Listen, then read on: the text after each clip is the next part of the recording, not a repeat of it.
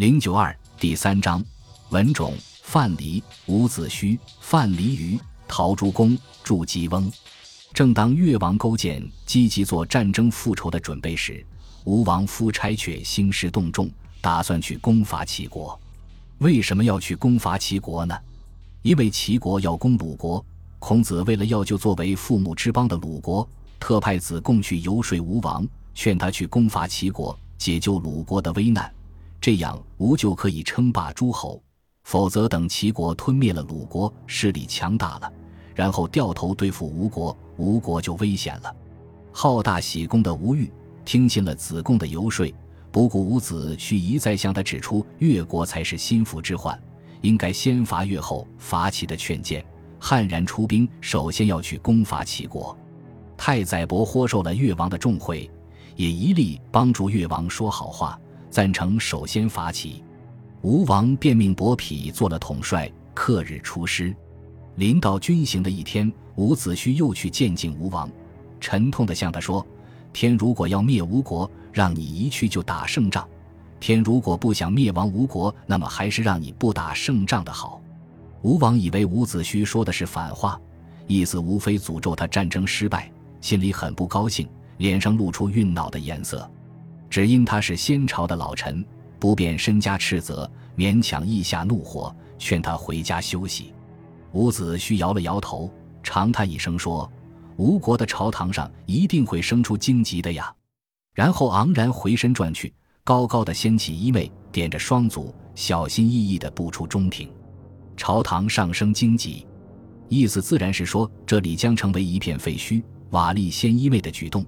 也无非表示行走在荆棘丛中，处处要小心荆棘把衣服刺破。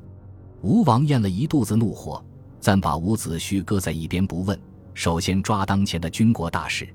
吴军由伯嚭统帅着前去攻伐齐国，在艾陵地方侥幸打了个大胜仗。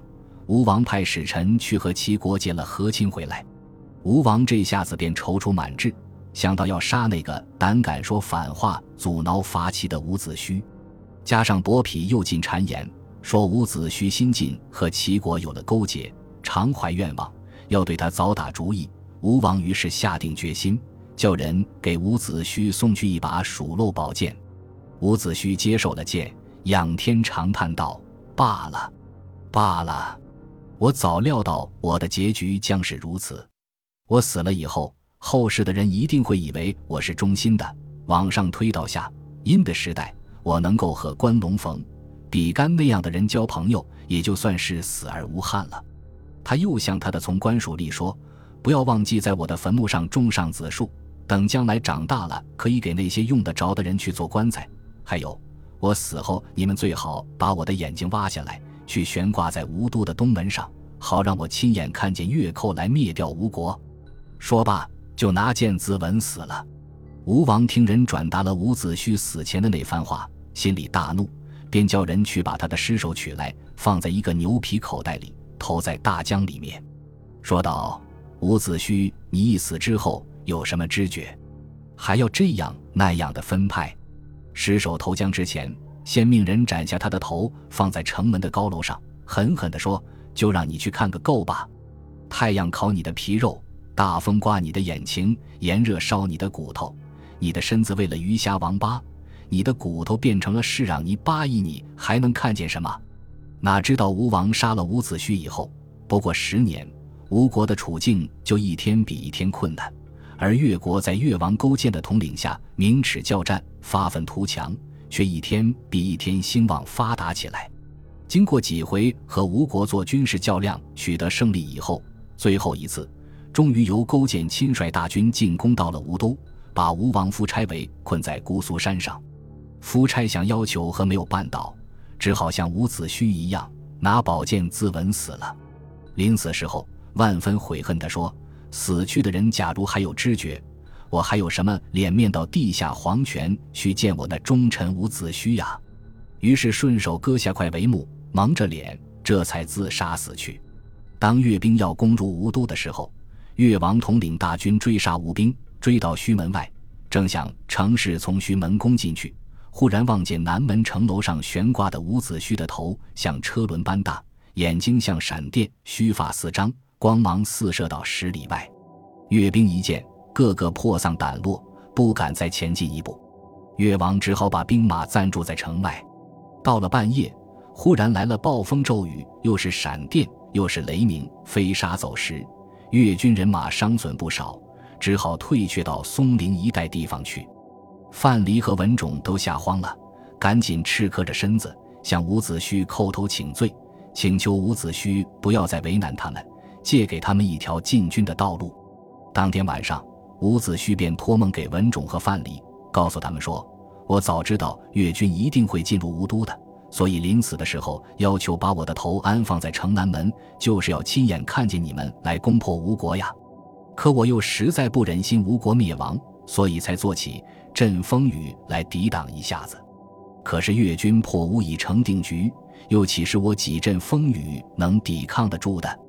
你们要借路，那好吧，就让你们从东门进来，我当替你们开道，贯穿吴城，使你们安全通过。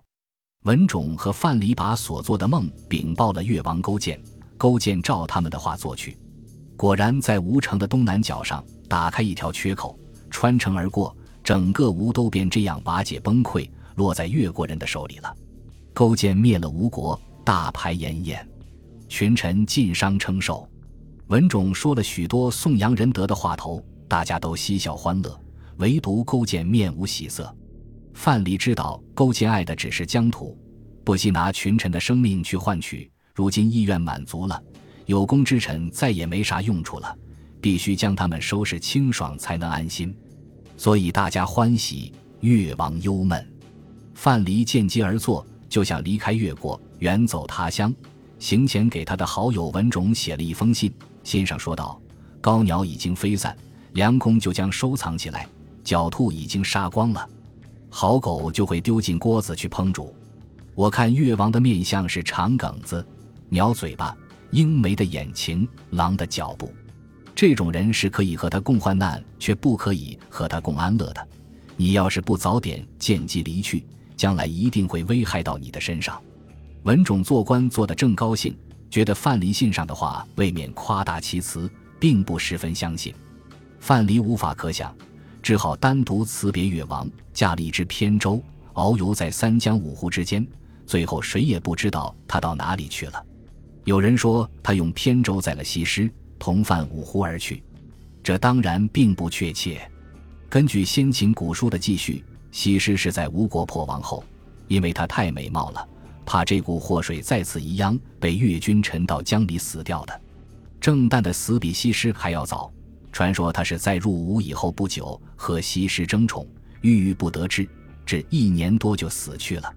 闲话休提，却说文种自从得到范蠢辞官远走之前的遗书，起初虽然有些不相信，后来经过若干事实的教训，也不能不有些相信。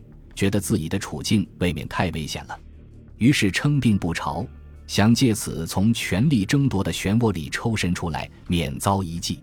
哪知走迟了一步，事情又做得不彻底，这一举动反而加速了祸患的到来。有人向越王进言说，文种躲在家里想造反。越王早想把范蠡、文种一起干掉，范蠡溜得快，给他逃走了。现在还剩文种在这里，管他造反不造反。正好借题目做文章，正像吴王赐给伍子胥一把鼠漏剑一样，越王也叫人给文种送去一把鼠漏剑，委婉而礼貌地向他说：“你先前曾经教给我九种伐吴的方术，我才用了三种就把吴国消灭了，还有六种在你手里，请你到地下去奉献给先王，让他试试看效果又是怎样。”文种接过宝剑，仰天叹道：“我听说大恩是不需报答的。”大功是不用酬劳的，这就是我现在的处境了。我后悔不听范心里的忠告，果然遭到了越王的毒手。叹罢，又独自哈哈的笑了起来，说：“想不到南阳一个小小官，做官做得好好的，却自投罗网，跑来做了越王的死囚。”笑罢又叹道：“百世以后的人，要说到忠臣，也该拿我来做比方了。”于是拿起宝剑，自刎死了。文种死后，越王这才假惺捏的用隆重的葬礼来安慰死人，把文种埋葬在国都的西山，调来楼船上的水兵三千人，替文种修了一座高大宏伟的坟墓，现门做鼎足形，直插入三座峰峦下面。埋葬一年以后，伍子胥的神魂从海上来了，他在山腰上打了一个洞，把文种从坟墓里携带了去。两人都在江海漂浮，一起做了超神。当江海的浪潮来时，前面汹涌的潮水民间叫他做潘侯的，那就是伍子胥；紧跟在后面的重叠的小水波，那就是戴夫种。两个人生前缘是敌国的谋臣，勾心斗角，各为其主。在糊涂政治的战场上，定要见个胜负输赢。想不到死后竟成了同病相怜的知心朋友。这大约正是普通人民对忠直者的善良愿望吧。